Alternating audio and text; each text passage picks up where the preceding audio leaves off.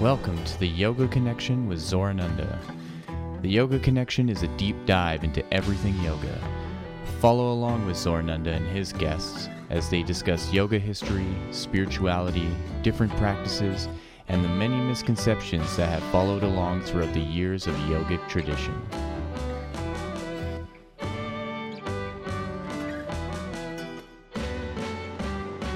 Hello and welcome everybody to the Yoga Connection. My name is Zorananda, and today I have the pleasure of speaking with and having an awesome conversation with Zarnoosh on Christmas Eve.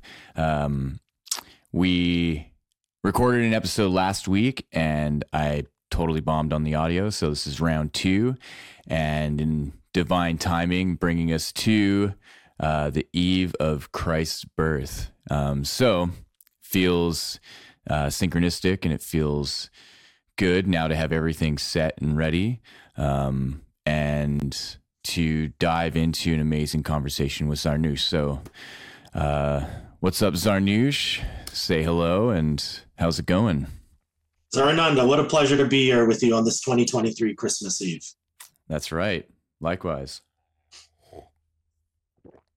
So, man, um, you've been working away passionately and creatively on a new project that is, um, in my view, in my biased opinion, fucking awesome.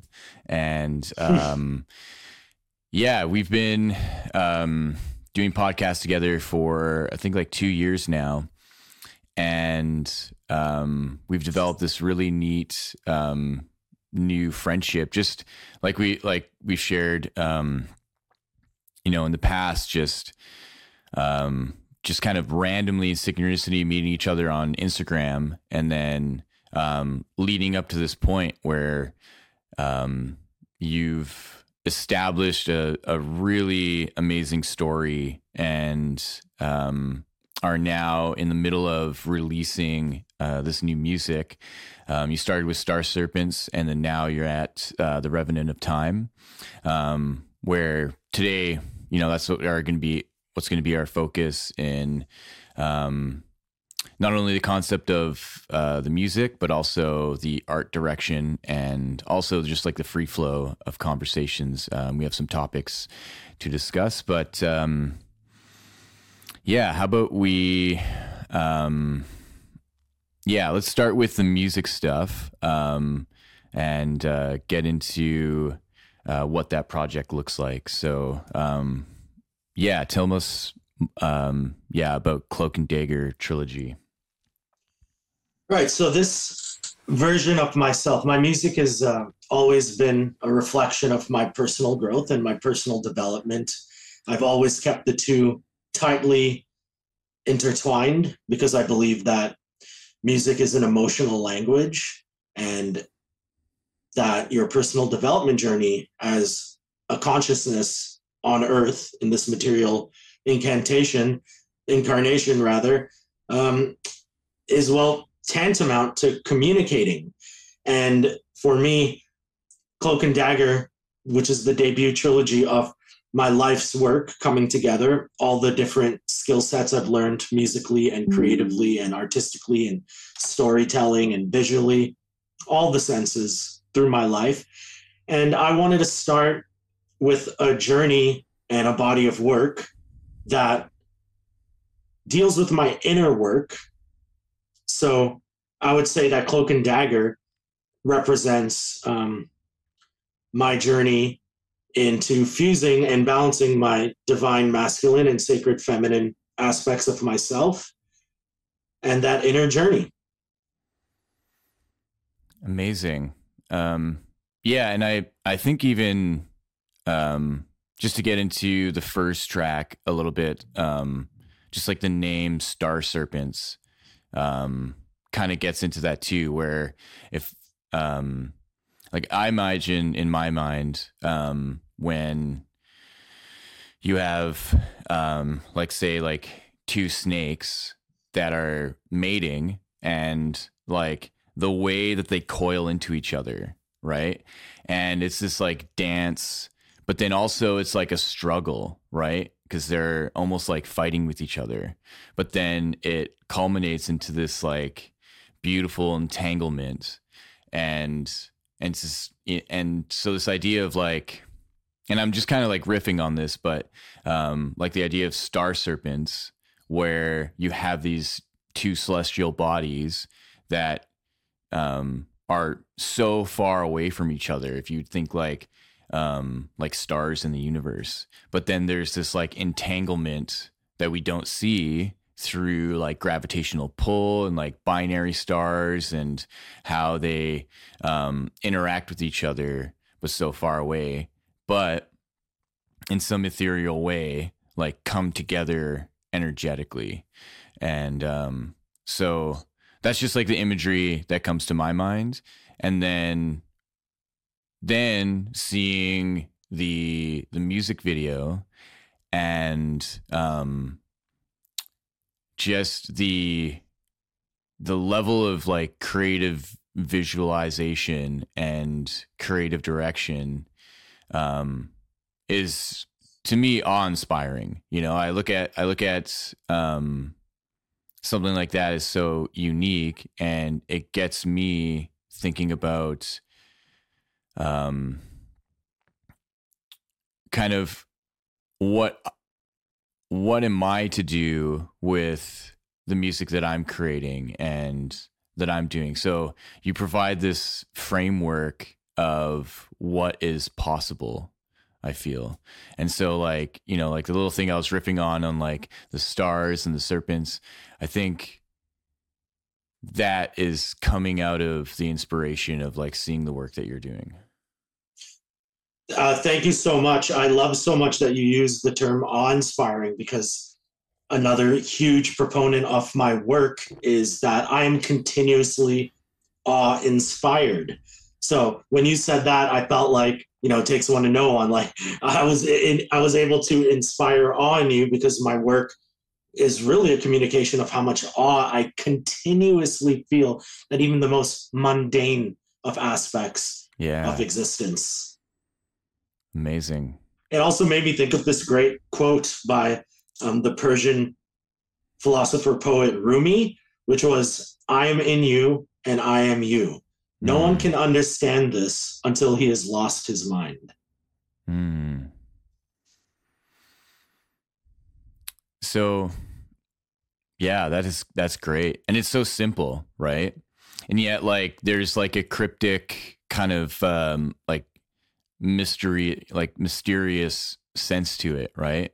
Um, because cliches, bro, cliches are fucking powerful. They get severely underestimated. Yeah it's almost like as we're coming of age, society as a whole, there's this kind of subliminal message like fortune cookies, cliches. These are useless, trite nothings. They're just filler. But um, the more through my life journey I go, I realize that cliches are everything. They hold huge swaths of information encoded in this overtly simplistic childlike phrase that yes even a child could understand but the power of a cliche as you go through your journey it's fractal. It just keeps on growing in complexity the more you look at these super simplified statements. Hmm. yeah and even like that first line of um you know like what i see in me is what i see in you or vice versa. Um even though it's so simple um, as just like individual people, it it can be hard to understand that, right? And it can be hard to um, empathize on how we like a part of myself is within someone else, and so what I think of as an experience um, say interacting with a friend or a stranger or a partner that um, we are interacting with a part of ourselves whether we want to see it or not right? And um and so like the second line of like in order to really see that you have to like lose your mind right? You have to lose this faculty that is judging and that is compartmentalizing and that is picking things apart so that you can cut away the biases and cut away um, the assumptions so that you can look in someone and you can look at someone and you can directly see how you show up in that person. And I want to try to kind of relate that to star serpents in, in the video. And and more so I think even in your their new one Revenant of Time because then um I think it's in the Revenant Time there's like a new character that shows up right? There's like um there's like the if trying to remember this correctly if there's like a female version of like a masked character. Is that right yeah, so we introduce her in Star Serpents, but yeah, in in Revenant of Time, she has now consumed me in her realm. Ah, uh, yes. Yeah, and so um the hollow faced girl. Yeah, that's right. And and I think for whatever reason in our world, um there's like a challenge or a difficulty um, to allow ourselves to surrender fully into another person and to see that um, you know how much of ourself is being reflected from that person. And um, that's what i feel like you're capturing in in this music and in these videos is like um, showcasing that oh how do i want to say it?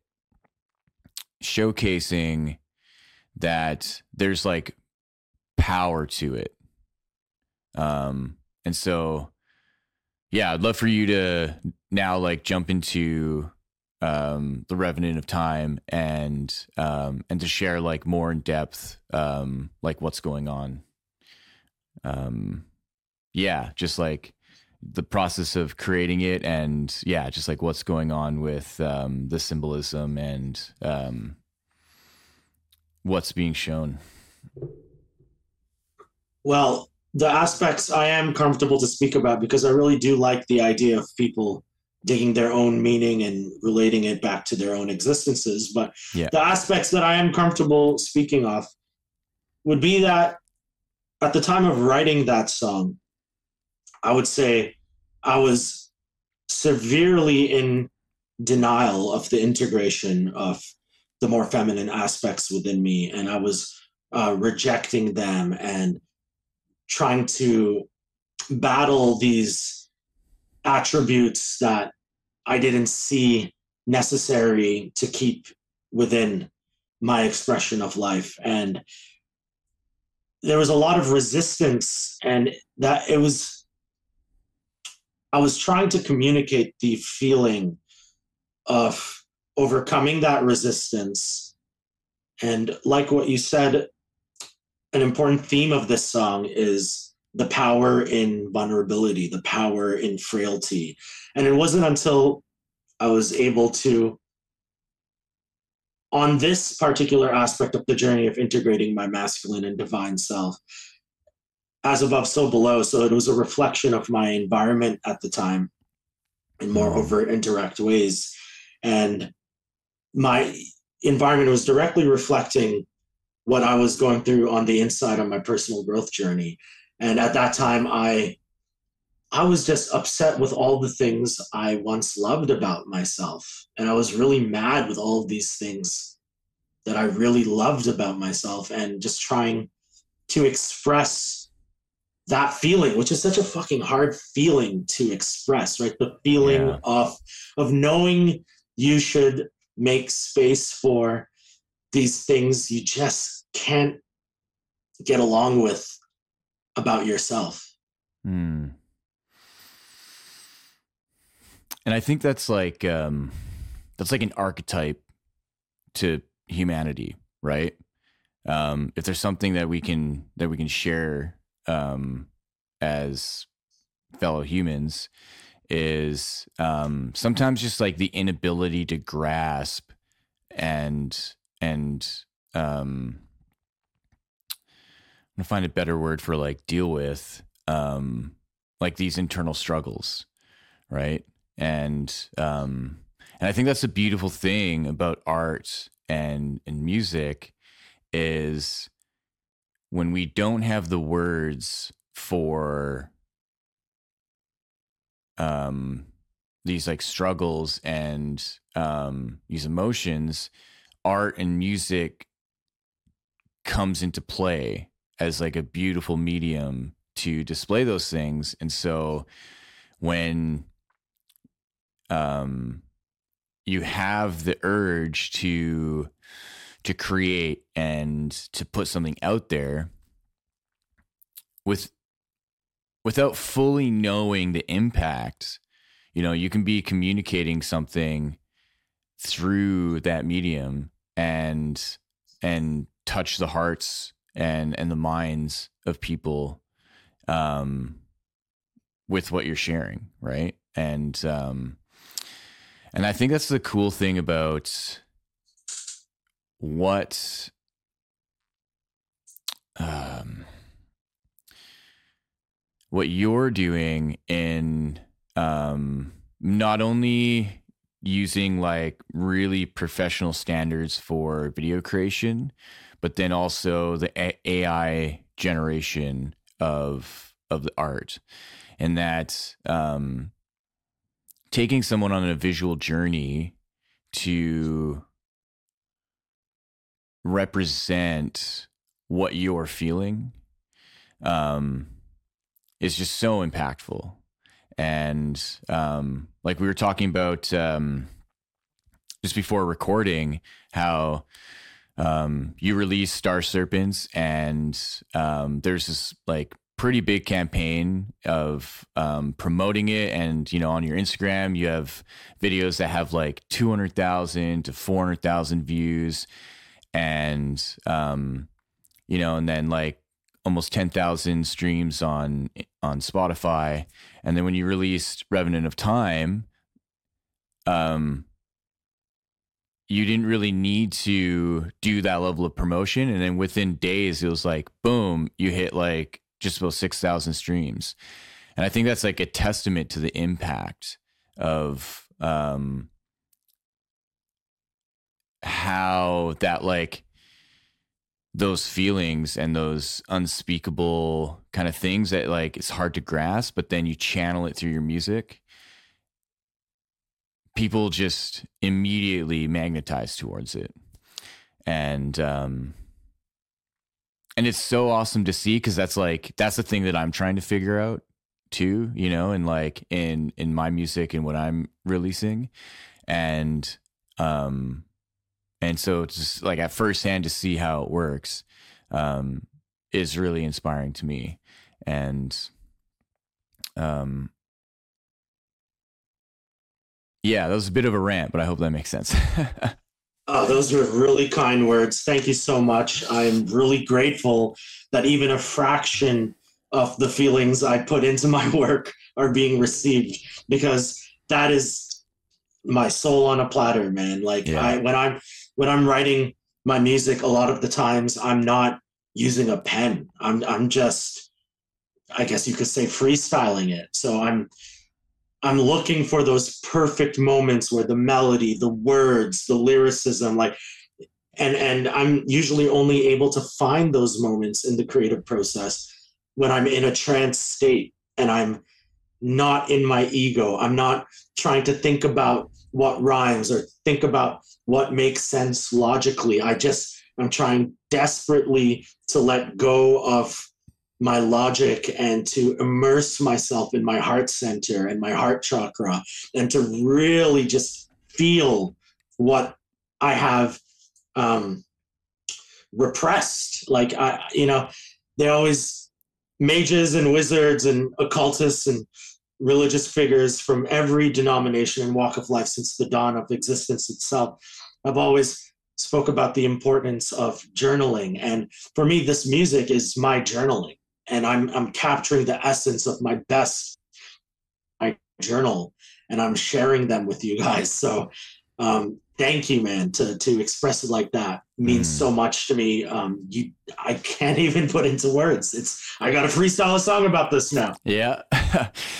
That's great though, because um just what you said, like provides a little window into your creative process, right? And um and I and I think it's important for people to know that it is possible to take a step back from what can be what like can be a conventional way of doing things in that um what it means to be in harmony with the creative process is going to look different for each person, you know. And it kind of reminds me of like Jay Z, you know, like Rick Rubin always talks about how Jay Z would just like show up. He has nothing written, and yet he has all like he has just like everything memorized. And a lot of the times he's coming up with things on the spot that, um, um, there's this uh, like other concept of being in contact with the muse that, um,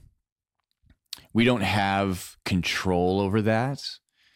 And yet there's this really potent magical moment that when you're creating the music, you're listening to it, you're in the vibe of it, that suddenly there's going to be this inspiration that comes about you and um, the the words will fit the music without you being in control of that. And I've had like I've had moments like that even um creating this like last rock album with my producer and he hated it. Like I would show up and he he would be like, "Oh, do you have lyrics written or do you like?" And I'm like, "No." And he'd be look at he'd just look at me and shake his head. He's like, "Well, what are you doing?" I'm like, "We're just to listen to the music. We're to vibe with it and it's to come out." And it worked every time. And yeah, it was a bit more of a lengthy process because, like, um, you know, typically when you're like booking studio time and you're working with a producer, like they're expecting that you basically have everything already set out and you just show up, you record, and you dip out. And so with my producer John, I I was also helping him in being more spontaneous in the moment. So we, I would show up, you know, and we'd be working on putting the music together. And all of a sudden, it's just like the flow and the muse would come to me, and it, it just all, and then these lyrics would come out, and we'd record it, and we'd look at each other and be like, "Holy shit!" like I don't I don't know how that worked, but it just like worked so beautifully. And that's what I love about music. And that's what I love about being a creator is um it's you're just pulling these gems almost out of like nothing, right? And then you have this amazing product at the end of it. Oh man, it's such a beautiful way to do things. I, I love to hear that um, process you went through on those last batch of amazing songs. By the way, Zorananda's mm-hmm. music is super inspiring as well. And I was remember I remember the first time I heard it, I was utterly taken aback because I think I first found your work in the form of a book. You were um, yeah. at, you were advertising at the time, and um, or you I think it was a post or something. I'm not sure how it found me, but um, then I found out you had this amazing music too. So I, I just love that once you come in contact with that feeling and that message that you can only find through wandering. And Jeff Bezos was just talking about this on his podcast with Lex mm. that you had mentioned to me in last week's recording. And I went back and kind of watched it all inspired because you were really inspired by it. And I rewatched it. And he was talking about how a big part of his creative process involves wandering, right? Like there, there has, you have to be willing to kind of aimlessly look to find the gold because you can trick yourself, right? If you know what you're looking for. And that's another way of working too. So I do appreciate what you said. There is a magic in bottling up the spontaneity, but there definitely is another magic that comes from sitting down and meticulously planning each move and strategizing. And I think there's a magic from both worlds. And, I, and I've worked mm. and I've collaborated with other artists in many forms of media throughout my life who have leaned more towards one of those forms of creation than the other, like logic and planning versus emotion and spontaneity. And I, I've really just kind of cherry picked from all these amazing people I've worked with and built my own formula that works with me. And just like with my spirituality, everything else I try to do, my main one of my major philosophies in life is to uh, really be your own scientist, be your own leader, be your own philosopher, and and all these preordained kind of systems are there for you to find what works for you and to be okay with finding something that works for you you know? So yeah. Yeah totally. Um and yeah the lesson that um that came out of that whole experience for me is like that balance between the two right where like mm-hmm. okay if we want to be efficient and we want to save time and cost then yeah, it will be beneficial for me to show up with a fully built song. And then when we're recording, there's still room for spontaneity, right? So we're gonna lay out the scratch track. Um, we're gonna you know put the put together the demo. Then we're gonna listen to it. Then when it comes to recording, say the vocals, then in the moment of it, because I'm already so familiar with it, I have the room and the flexibility to improvise, and I have the um, feeling of like, you know what, I'm gonna do this instead of this, and then like the sparks of magic are still there, and you know, and like when I look back in the last two years where we instead of doing it that, I would like show up and we'd kind of build the song from the ground up, and um, the yeah, so the the lesson for me was um and and for John that it's okay to also in the moment like create things. Like say for the guitar solos, like he I would show up and you'd be like, "Hey, do you know what you're doing?" I'm like, "No, we're going to make it up right now." And uh, then suddenly we just flesh out this amazing solo and, and then we just look at each other and be like, "Holy shit." like this is awesome, right?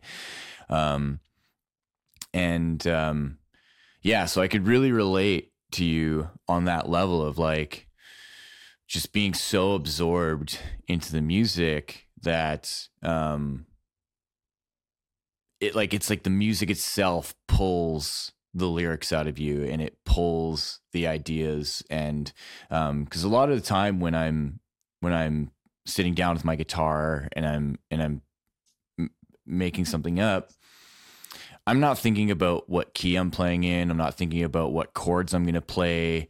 I, I just close my eyes and sit with my guitar and I just tell myself and I just say, like, universe, work through my hands. And there'll be times where I don't even play guitar for like two weeks or even three weeks. I don't even touch it. And I'll just wake up one morning and it's like magnetic attraction. I just go right to my guitar and then boom, my hands start playing something. And I immediately record it and then I listen back to it and I'm like, "Oh, and then I and then I and then the gem of what the melody is that's coming out just grows from there. And um yeah, so like part of my intention with um like where I'm going with music is is to find collaborators and to find people that kind of work in a similar manner. Because um, that was one of the intentions that I set over the last like couple months going into the new year.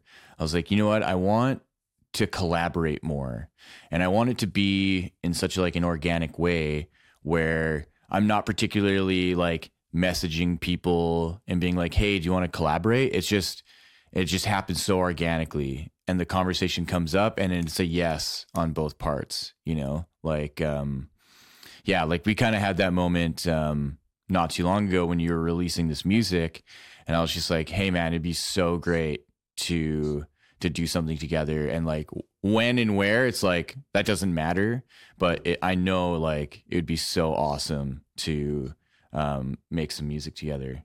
Um, because, um, yeah, I think my growth as a musician, um,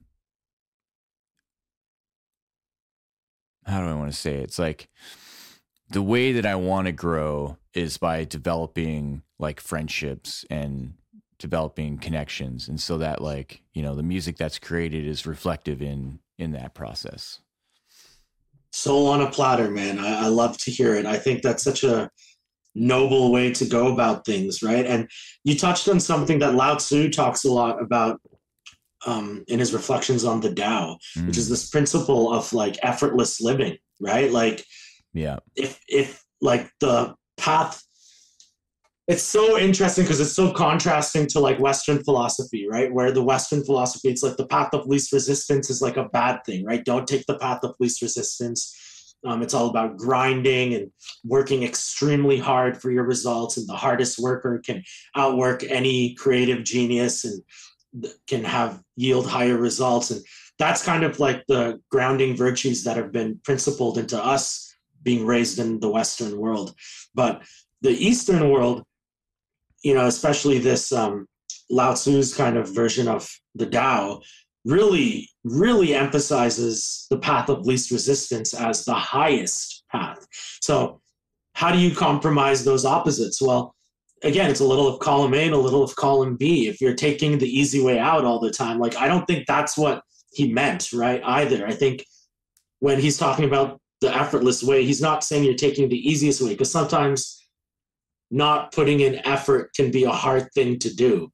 So, really looking for the cracks in this whole thing that are already there that you can just kind of like break open the glass effortlessly. Mm. Yeah, so it's not it's not about like lethargy, right? Where Correct. Yeah. Yeah, you're like you're looking for the easy way out because of laziness or because of like an avoidance, right? It's yes. The the, the effortless path has been created that you put in the work so that as you move forward, you're not trudging through this like thick mud of life that you did the yes. work to set up the road for the travel that's going to be effortless, right? So you can enjoy the travel, so you can enjoy the journey rather than, you know, inadvertently setting up all these roadblocks. And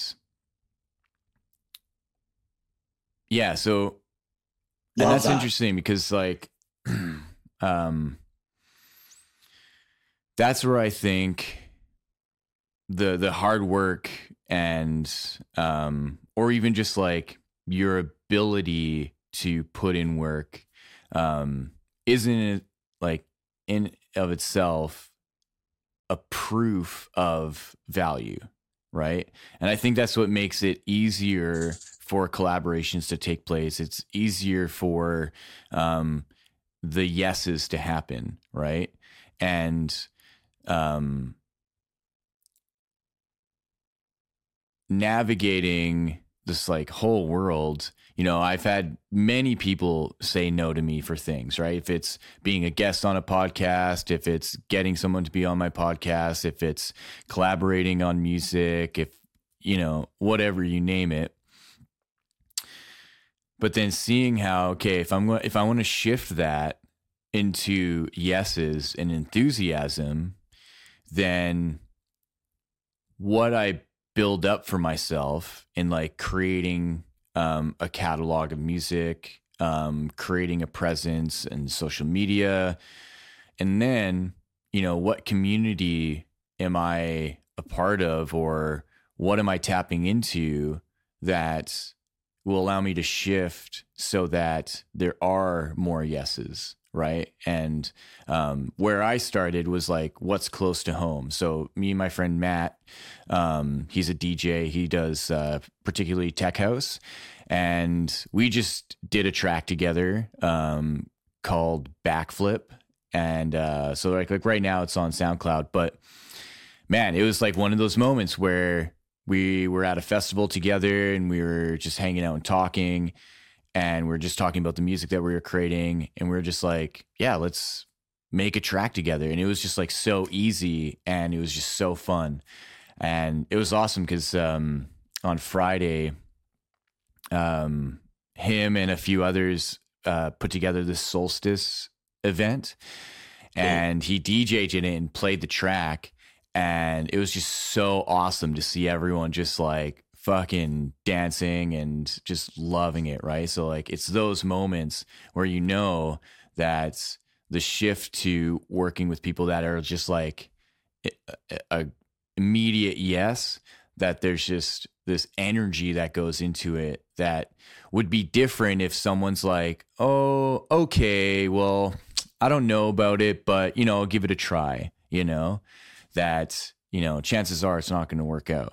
And I'd rather hear a no. You know, if someone's going to be iffy about it, I'd rather just be like, you know what? It's all good. We'll, uh, you know, I'll find someone else. But, um, yeah. And so that was the feeling that I got with you, that where I was just like, yeah, man, it'd be great to, um, do some kind of collaboration where I, I have my guitar and, um, you know, and and and to get that yes that's the signifier to me that it's like oh fuck yeah this is gonna be great and um well that sounds like friday night for example that's yeah um, if that's not like a break in the clouds and the sun shining down on you moment mm-hmm. i don't know mm-hmm. what is right so that sounds like not only was the process itself easy but the outcome was incredibly validated yeah. Yeah, for sure. And um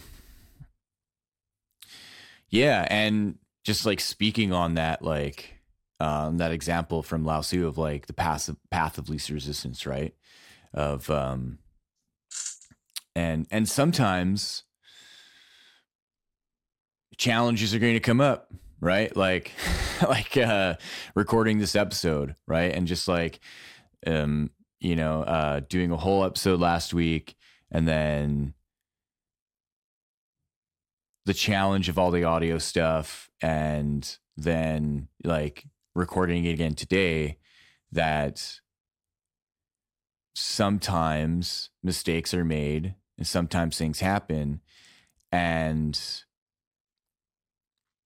luckily and you know fortunately for me you're an understanding person, right? And because we've established like a good connection and, and friendship over the years, that um, the path of least resistance shows up, right? That even amidst like, you know, little technical difficulties and like time delays, that um, it doesn't divert towards like complicating things and anger and resentment it's like oh yeah it's all good. Let's stay on the path of least resistance and um and ease and just like go forward pick another date and it's all good. Um but um yeah least resistance not no resistance right? Though yeah. though i do as i was thinking that i was also thinking that lao tzu would probably say no you want no resistance. So who yeah. knows? Yeah. Um, sweet. Yeah. I also, um, yeah, I, I want to, um, get into these other topics as well. Um, cause I'm just thinking about the, the last week and what we were talking about. And, um, yeah, so I, I think this would be a good way to go into, um, the second point that you had that you sent me um, of the laws of the universe and um, and the um, how do I want to say the comparison between um, laws of the universe and obeying like tenets of monotheistic religions and I, I want to tie this in sort of like what we were just talking about with like the comparison between like resistance and no resistance, right? Where like um if you were to really be in touch with um these like fundamental principles uh, that we just see in nature and that we see in the universe and as humans that where does resistance and where does um, no resistance show up? And likewise with um, you know obeying rather than like being in tune with the laws of nature obeying these tenement tenets that are man-made right? And where does like resistance and no resistance show up in that? Yeah um you know i think i can bring those two worlds together by talking about parents and their children and mm. how you know it's a generally unanimous across cultures socioeconomic across any form of label or division we could put between ourselves as a species even just as like sentient creatures objects that if a parent is resisting a child succeeding in the path that the parent set out for them, that we see that as a bad thing, right? Like we condemn parents who are competitive with their own children. We condemn parents who don't want their children to be healthier than they were, to have more opportunities than they have. Like it's a law of nature that you want your children or the next generation to evolve. And something I just found when philosophizing and looking at the major monotheistic religions in particular, they don't really leave room for the adherents to come back to God and say, hey man, I figured out some stuff down there according to the monotheistic religions, it's kind of based on obeying the omnipotent leader because the leader is all good and is everywhere. And why would they need anything from us measly humans? And just something about that concept I feel is inverted to the truth, which is, I believe, you know, again, right now I'm in an agnostic phase and I'm always changing. I do not stagnate and I allow myself to be flexible with my spiritual and scientific and philosophical observations. And right now, I'm in an undecided phase. Uh, I mean, we could even get more into that. Really, yeah. what I believe, really what I believe in right now, as a little side note before I connect it back to the other thing, is that I think that for the most part, things are determined, but that within that determined path, we have a little bit of room for free will. So I think it's like mostly we can't really change things, but we have control over a little bit of it, of the journey along the way. And that's kind of where I'm at right now. But so just to say what my perspective is, because I'm not condemning the adherents of monotheistic religion. I grew up in a family that was devoutly Zoroastrian and was extremely religious. So I do understand what that world is and what that experience is, and I have a lot of respect for that world and that experience. But I do feel that, like, God would want us to be like, listen, man, um, you were right about this, but I don't think this thing is playing out exactly as you predicted. And I think that if that God was omnipotent, he'd be like, thanks. Just like when I have children, I'm looking forward to my children figuring out things I couldn't figure out. I'm looking forward to them keeping me tethered to what it is. And I see the same thing in all walks of life. Even, even trees, if, if a tree dies in the woods, its roots continue to provide nutrients for the local ecosystem. Mm. Like th- this applies on every single quantifiable level of perception and experience. So, yeah, just a little thought I've been having about monotheistic religions and just like kind of sad that you know their depiction of infinity leaves no room for evolution. Yeah, it's I really I really like thinking it in that way of like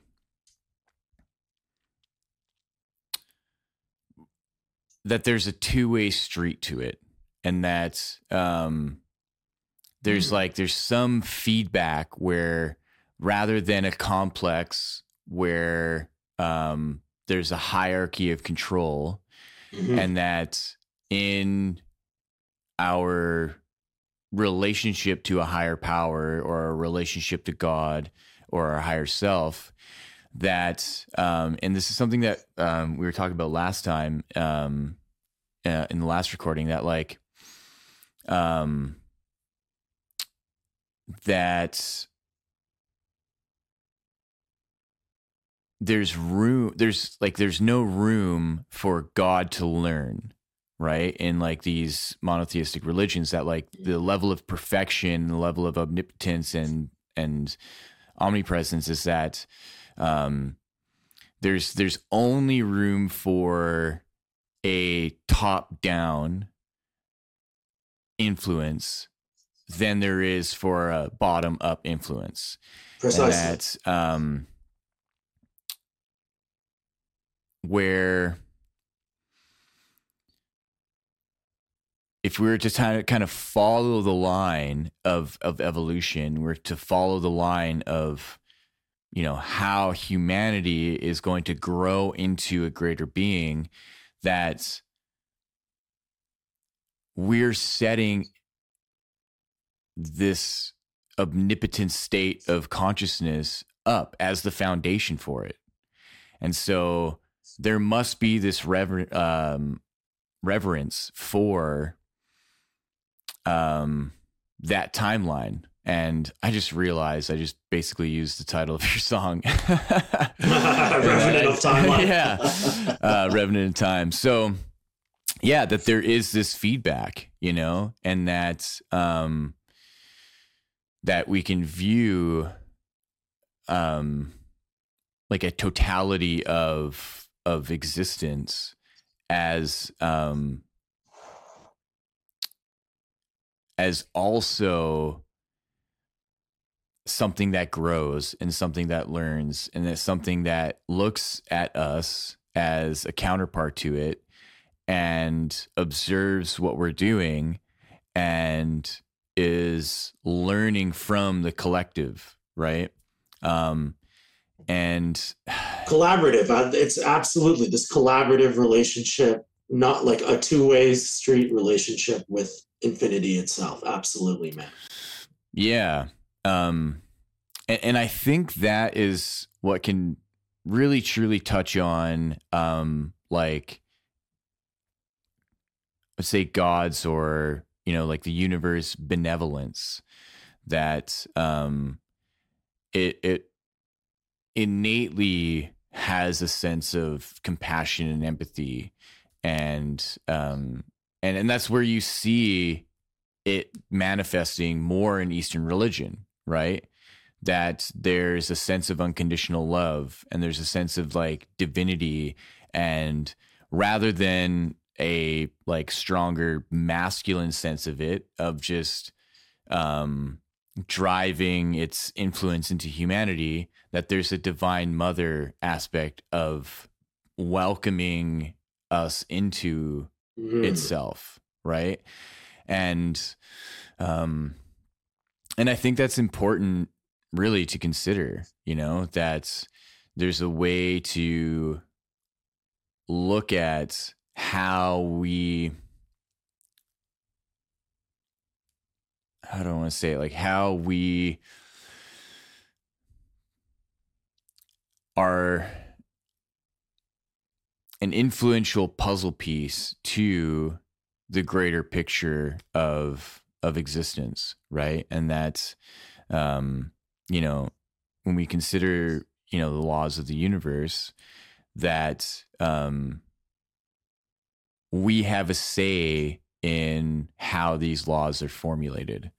Um, and it's it's so funny like trying to talk about these things sometimes because it becomes so abstract and um but it's like to me it's like a mental exercise you know like we're um we're kind of flexing the muscles of of our mind to try to grasp these concepts that are kind of held and gatekept by um like the upper echelons of of of religions, right? When you look at like, you know, the top 3 of Christianity, Judaism, Islam, that you have the the pope and the rabbis and uh, the imams who are like disseminating down the ladder of you know like this is god's word and it's so penetrative right? It's like it's so masculine and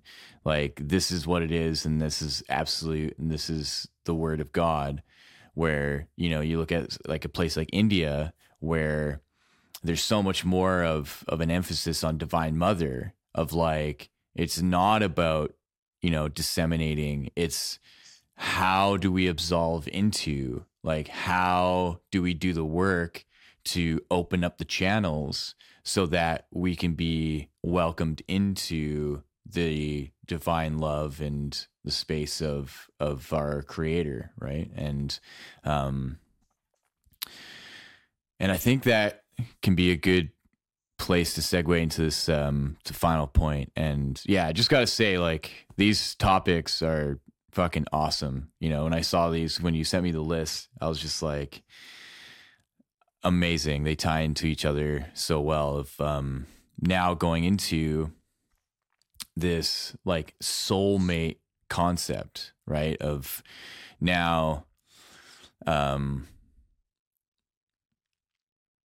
how do we look at then um, the dichotomy between like men and women and what drives us to um, and this goes back to that that first quote from Rumi that you were that you brought up, right? Like seeing myself in you.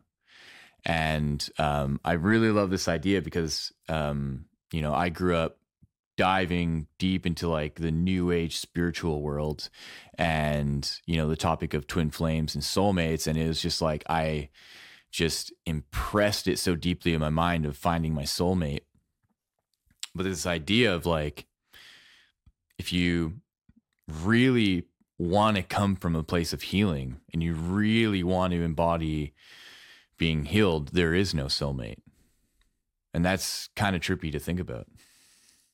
Yeah, you know, it's there's this crazy thing I grew up over here keeping my eyes on, which was I remember feeling supremely, supremely uncomfortable my first day of kindergarten or pre-kindergarten, or I don't even remember where it started, but my first day going into the school system.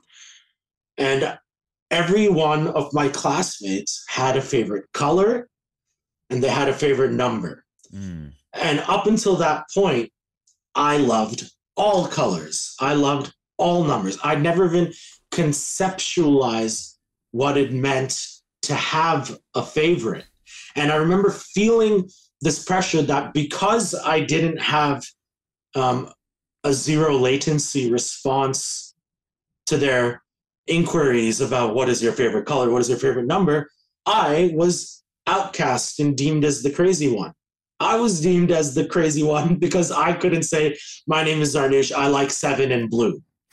Right? yeah. And and it's it seems so inverted. Even at that, I must have been four or five years old. I still have the distinct feeling of like, what the fuck is going on with this? I could not put my finger on it. And that I've been looking at that my whole life. So many people the most unhealed of people I've come across identify with themselves as a list of things they do not like.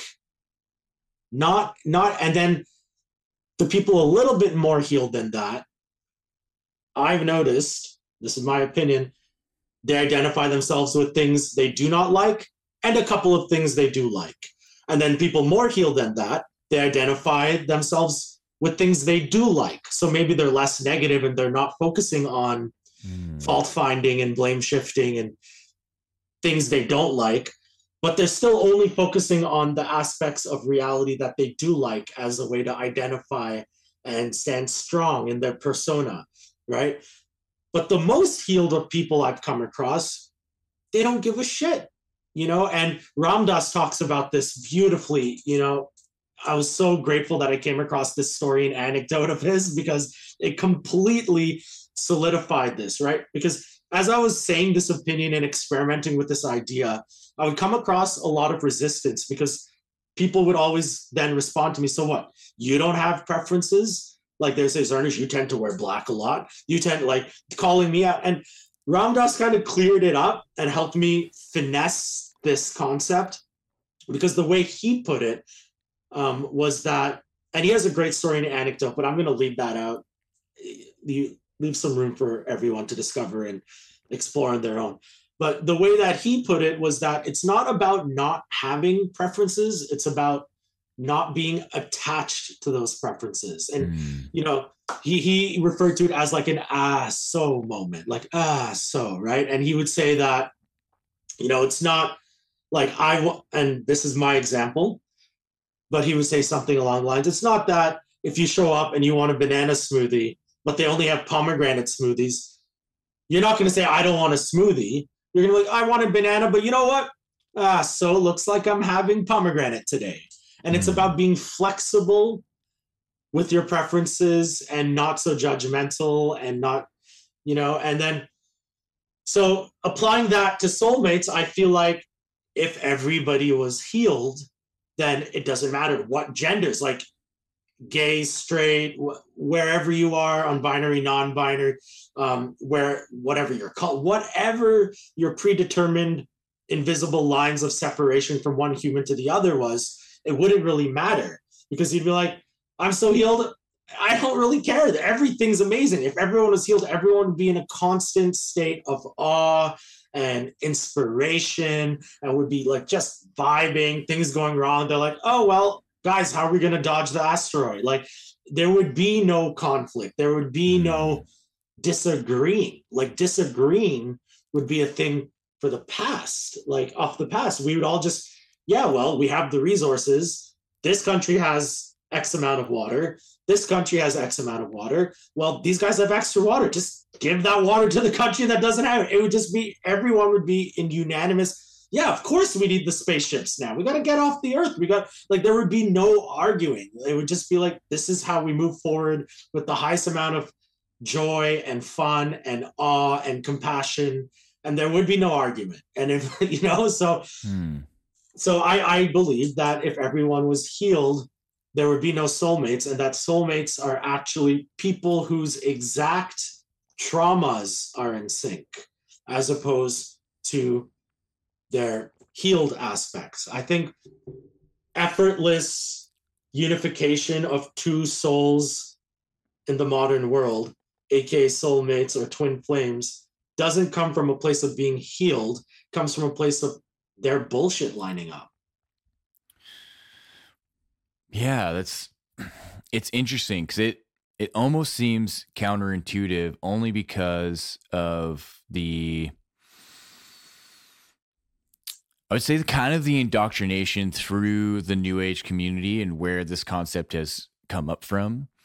And all of the kind of literature and um all the impression of like what truly a soulmate is. And um and and so to hear like a new twist on it and um a new conceptualization of it is is refreshing because it's um it does start to make sense in um understanding that when we have a list of preferences that we're superimposing that onto the person right? And um and just like you were saying with um just like the examples of when it comes to uh, more like worldly matters that coming from a place of being healed you're not superimposing anything to ensure that um you know the other on the other side is going to match up right? And and so how we're informed on you know where there's going to be harmony is in the moment of interaction in the moment of vibe in the moment of spending time together where how you come to any conclusion is just from your state of being that there's a match that's being um, made. And so I remember in the last relationship that I was in, um, she had this like list of who she thought that like her soulmate would be. And so when I entered into her life and we met, she showed me this list. And like, yeah, I like, I checked off like every point on this list. Bro, I am sorry that you had to go through that.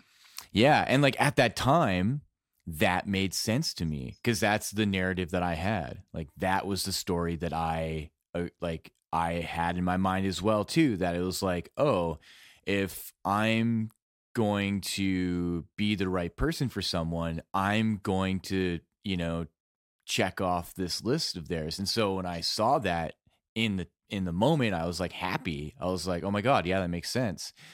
But then you got an A plus. Yeah. And so, but because of being human, because we make mistakes, it's like slowly those checks were removed, right? Slowly, I was no longer living up to the standards of that list. And so slowly I'm like being removed as the soulmate because, you know, um, I, um, you know, say something and it's taken a different way or, you know, like whatever it is that, um, I, I'm no longer you know, abiding to that list.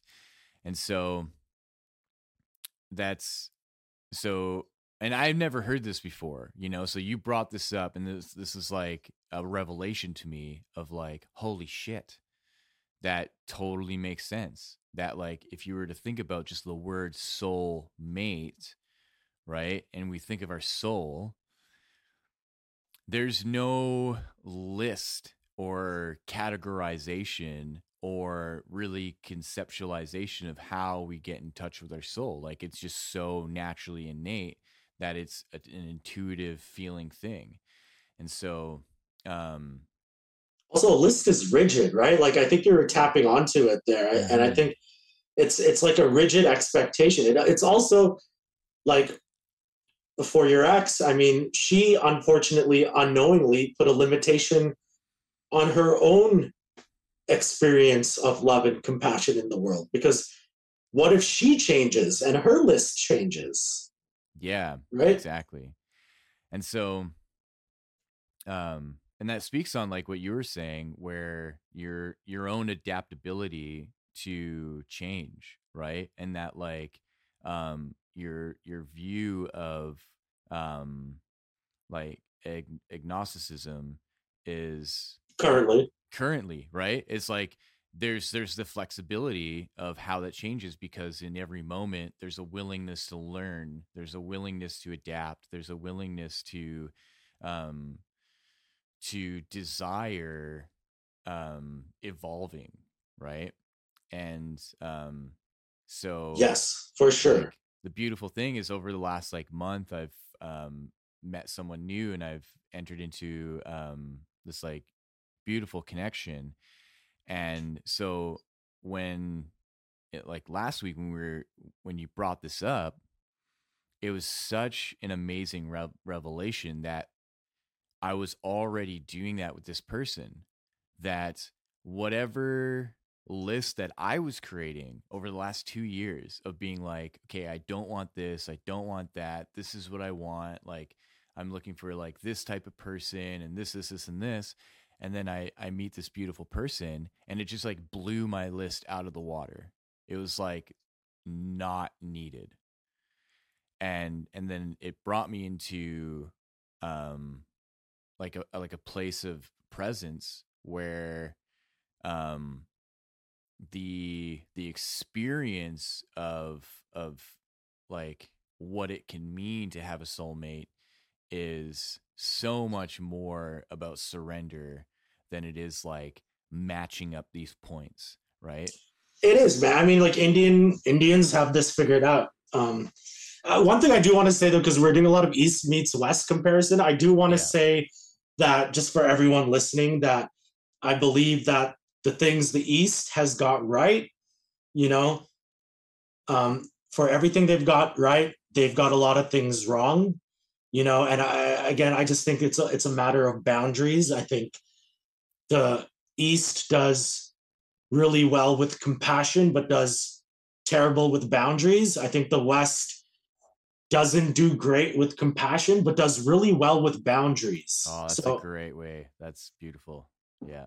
Yeah. So just to throw that out there that i'm never pointing a finger i think every single one of us has like a little mess we have to tidy up you know but um to take us back on topic though it's like arranged marriages right? And i'm not saying again ups and downs on either side but it's important to like see the gradient of life and to see the full spectrum i think and to make as best educated decisions as we can. And surrender is you know you've been bringing your personal life into this. I'll, I'll share a little bit of my personal life to connect it here which is i believe that relationships with friends and with lovers, even parents, like there's like a fixed kind of pattern. And the vague oversimplification of that fixed pattern is goes something like two people meet and they connect, but then after that initial like rush of amazing connection, those things that drew you to the person become the things that trigger you about the person mm. right? And i think it's at that phase in the relationship where most people are like fuck this i'm out. We're not going to be friends. I'm not going to work with you anymore. I'm going no contact with my family or let's just break up whatever the form of the relationship is. And i think the real magic comes from gritting through that period using it to self-reflect like first of all why were why was i drawn to these attributes in the first place like and having done this in my own relationship i've been blessed enough to be with my wife for over 10 years now right so yeah. um I've gone through this. This is a lived experience uh, for me, and you know, and so I had to say, okay, these things that I absolutely love about this woman are now causing me so much pain. Mm. Why did I love them about this woman? Then going back into my childhood, oh, because these things weren't there for me when I was growing up. But now that I'm comfortable, all of a sudden the habitual pattern in my mind wants to go back to the comfort zone of like the expected bad. And the expected bad is like when I was growing up, these things weren't there and I want that. So now I'm arguing with you because I want you to be what I had because I was comfortable. Right. And then so I, am going through this crazy process and I'm like, dude, Zarnoosh, like you were drawn to this woman because of these things because you never had them. And now that you've experienced them, you're saying that you want to go back to those things that you never had because that's more comfortable for you. And then just going in and then that entered my season, you know, of like going to the mountain and like not eating for seven days. And like you know and just really like testing myself and putting myself through and then coming back out of this like i can't believe i forgot how much i love these things about you. What is wrong with me? And then you're having this amazing elated moment. And now it's like the fucking best bro. I, i'm so blessed and i'm i'm so grateful. And we would not have gotten here had we done what people traditionally do, where it's just like these things that I love about you are now triggering me, and I'm gonna go find somebody else who doesn't trigger me in the same mm. way, right? And so in healing myself, I realized that oh, I was putting, I'm the one who's flipped the script here, right? Because I want something, I want the familiar poison as opposed to the like unfamiliar ointment you know, or Yeah. healing potion. And so going through that journey and then and then really talking like and then looking at older couples or other people who've had amazing relationships, have good relationships with their family. Like really it's all predicated upon this thing of like going within, understanding what triggered you and overcoming it and then being able to hold space for yourself and the person in this relationship to uh for everyone to just kind of go through their shit and stop being so judgy Yeah. Um that's beautiful, man. And that that reminds me of um so like my parents, they've been together for just about 50 years. So Wow.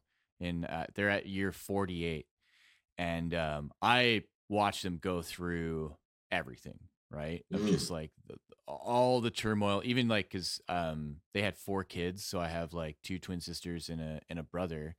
Oh, i didn't know that. Cool. And so like to see them go through like in um just like the amazing part of like us being kids to then us being teenagers and then like the inevitable kind of like darkness of um of like family drama, you know, and like what kind of like pulls us all away and then what has pulled us all back together and then now um how we're just like we're just all such a strong unit like oh that's um, nice man. yeah, congrats. like um you know and and so the thing that I, I've I've witnessed is um how they were able to really stay together were like on on multiple fronts of like them moving from Serbia and coming to Canada together and really having nothing right and like Mhm. starting from the bottom and um, pressure that's such pressure man yeah, and then kind of my mom putting herself in a situation where, um, you know, she mainly speaks Serbian, like she fully understands English, but it's still like you know she has a tough time speaking like clearly. there's a language barrier Yeah, and so for her, what I've noticed in her like justification was like it didn't make sense for her to just you know, whenever there's turmoil or wherever whenever like my mom and dad would fight for her to just like up and leave because like because of those barriers, right? Like she, there's just some things about Canada and like its system that she just didn't know. And so through the struggles, they've gone to a place now where they just make fun of each other happily, you know? Like, so whenever there's like little tension, they just like, they can just bicker and then make fun of each other and then both laugh at it. And then they just, and, and I just watch them just be so like childlike. And because they've like so deeply accepted that, um, they're together forever. Right. And, um, and so, watching how they've been able to really learn deeply how to accept and love each other that um it's so there's so much more laughter at the end of it and it's like there's so much more um uh just like joy and that's inspiring to me you know? So like when i look at um like even in my past relationship that didn't work out it's like i i did my best to um embody um that like level of acceptance but um yeah it's the the whole game in this life of of like partnership and friendships is um it's so interesting and um it just makes being a human um just so incredibly fascinating and um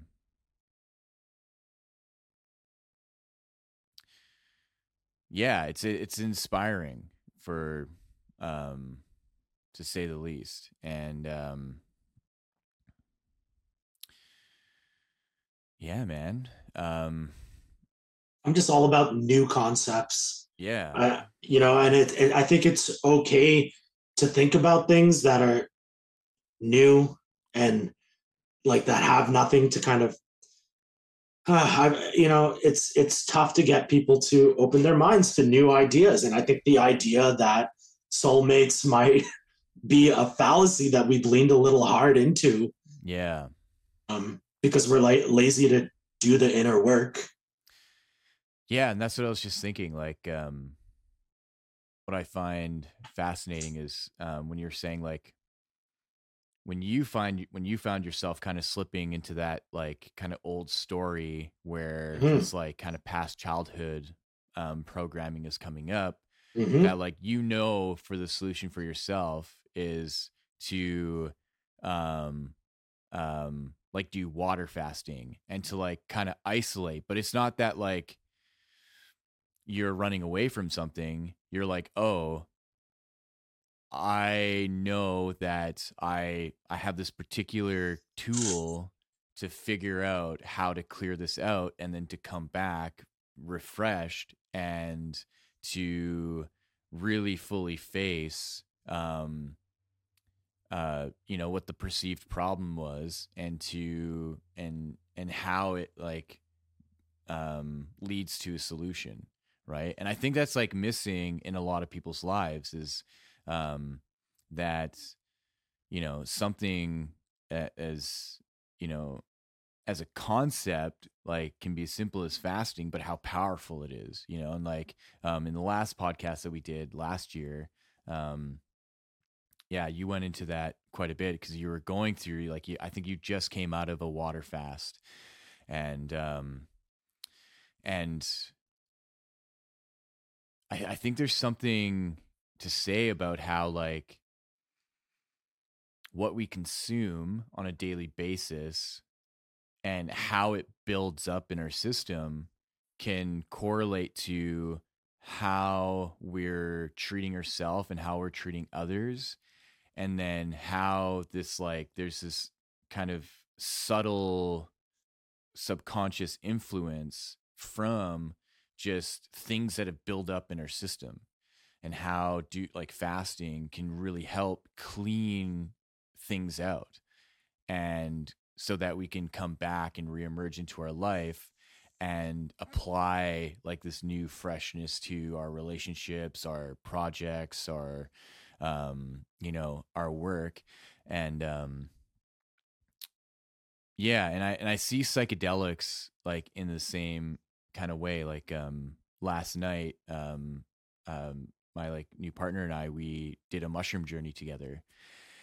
And we like we planned it like a couple weeks ago or like just over a week ago. And like leading up to it yesterday um there's this like nervousness. We were both like so nervous about it. But as soon as we were in the middle of it it was just so beautiful. And um just from the the downloads that we were getting and like the space that we were holding for each other. And now today like i just feel so enlivened and refreshed. And so like how um these like really powerful moments and these tools of like water fasting or even like psychedelic journey um, can really be helpful in in clearing things out yeah, it's it's a declutter. It's a reduction of variables. I mean, any mathematician will tell you in order to solve the problem, you got to reduce it, reduce the fraction, reduce the variables, and what better variables to reduce than right psychedelics, your ego, or um, fasting food, right? Like if you start with the principles, the the Stoics used to do this. There was a famous one of the famous Stoics. Don't remember. He was rich. He had money he was living it up in Rome. But ever so often, he would go and sleep on a stone floor and eat like grapes for a week or something. Uh, I don't remember who exactly. And he just did this to remind himself, like reducing the variables. Like it, these, the noise can come from too much of a good thing, just as much as it can come from too much of a bad thing. So yeah. anything, anything you can kind of do to reduce the noise of life itself, right? And then only drinking water for a week or going on a psychedelic adventure. These are things that are reducing the noise of society, man made life and expectations, and taking it right back to what it is to just be a consciousness in an environment. a consciousness in an environment. And the closer I'm able to put myself in these states of being pure consciousness in an environment, maybe consciousness as an extension of the environment, maybe just pure states of pure consciousness itself. The closer I can get to these states, um, the clearer I can kind of have my mind to be to look at all these things. And then it's fucking 10 out of 10 times I come out of one of these pure conscious states, which, like we were saying, there are many tools extreme exercise, uh, fasting, psychedelics, fucking abstinence, you name it. There's these amazing classic ways of reducing clutter to become pure consciousness. You come back and you realize that 90% of the shit that was giving you a hard time was some frivolous bullshit of you clinging to some pre-programmed nonsense. Like mm. every single time. You're like, why did I even bother? I really think that like life is an exercise in that you know, in total. Like, who knows? Probably we get back to the void of infinite on the other side. And it's like, dude, I was worrying about all that stuff. Oh, well, back to love and creating galaxies. yeah, exactly. Um, yeah, and I, I, and the and the kind of statement that I reduce it back to is like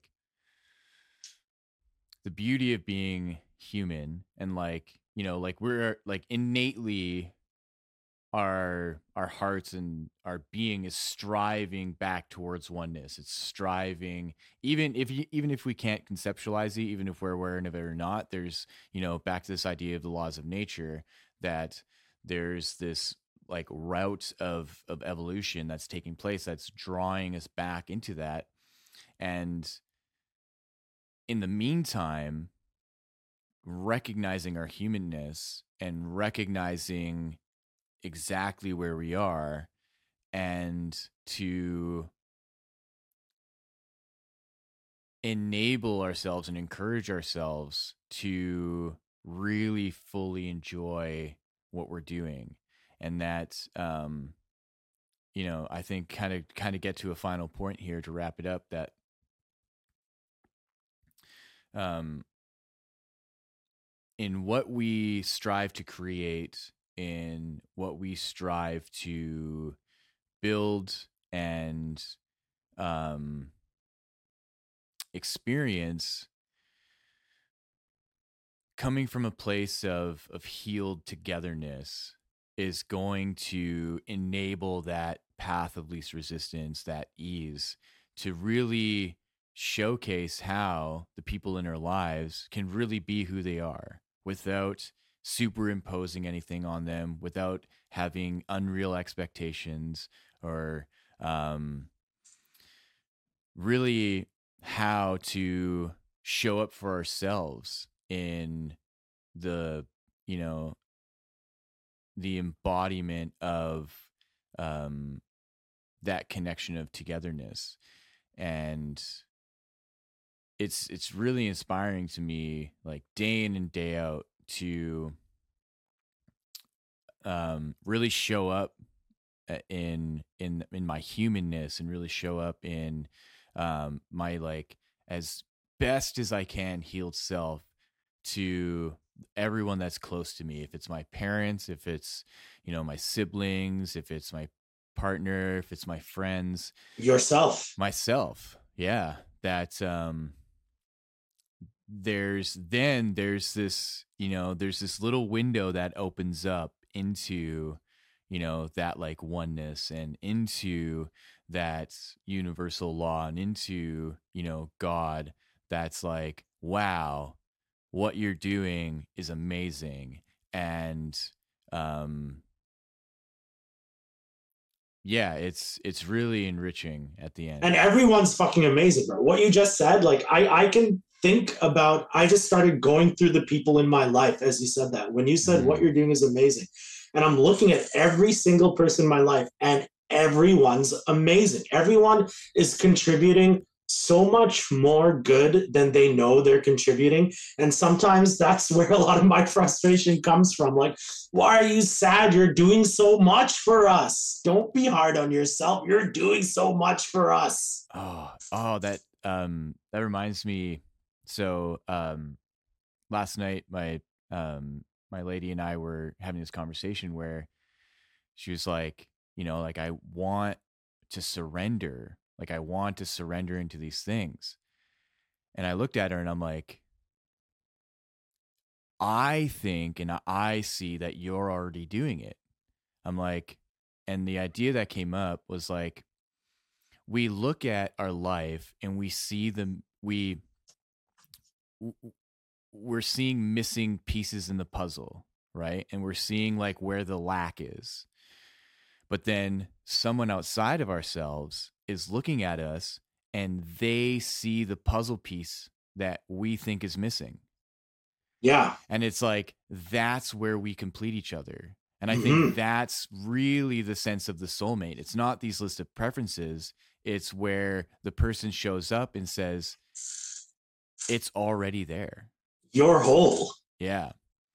And then, like, that's like, oh man, I'm like getting shivers from that, right? Of like, really, that's how we come together and we celebrate how we're whole and how we're healed. I got shivers too. oh man, um, I think that'd be a, a, great place to to end it here. And um, wow, amazing conversation again, man. And uh, yeah, thank you so much for hopping on and being patient with me and um, and trusting. And um, so looking forward to um, more of your project and more of the music that you share and your content. And uh, yeah, please let the listeners know um, where to find you. And uh, yeah. Cool. You can find me on socials at uh, on YouTube, Zarnoosh hyphen fire, on Instagram and Facebook, Zarnoosh.fire. And I'm on Spotify. I release music under my name, Zarnoosh. Um, right now, I'm promoting Revenant of Time, which is the second single in my debut trilogy in this body of work. It's the second single in the trilogy called Cloak and Dagger. And that's on YouTube right now. So, yeah, you can find it on YouTube, Spotify, Apple Music, everywhere that you can stream stuff. Please support me as much as you can. This is uh, the beginning of my journey, and I'm really grateful to you guys and to Zorananda for helping me get the ship sailing. Amazing. Um, all the links will be in um, uh, in the bio and um, uh, on Spotify and everywhere else that you can uh, find this podcast. Um, for as a treat for you guys, I'm to have the song at the end of this podcast, but please go and stream it as well. So listen to it at the end of this episode go to YouTube, go to Spotify, go where else, uh, anywhere else that you can find it, and um, support Zarnoosh in what he's doing because um, I'm biased. It's awesome. I love it, and I know you will too. Uh, thanks again, Zarnoosh, and thank you everyone for listening. Enjoy the rest of your day. I see the devil in your eyes. I saw you don a false disguise. You lonely revenant of time. Beyond the veil of all their lies. You said the devil never dies. incorporated his dark mind, instigating all my light. So now I'll grant you my insight. Memory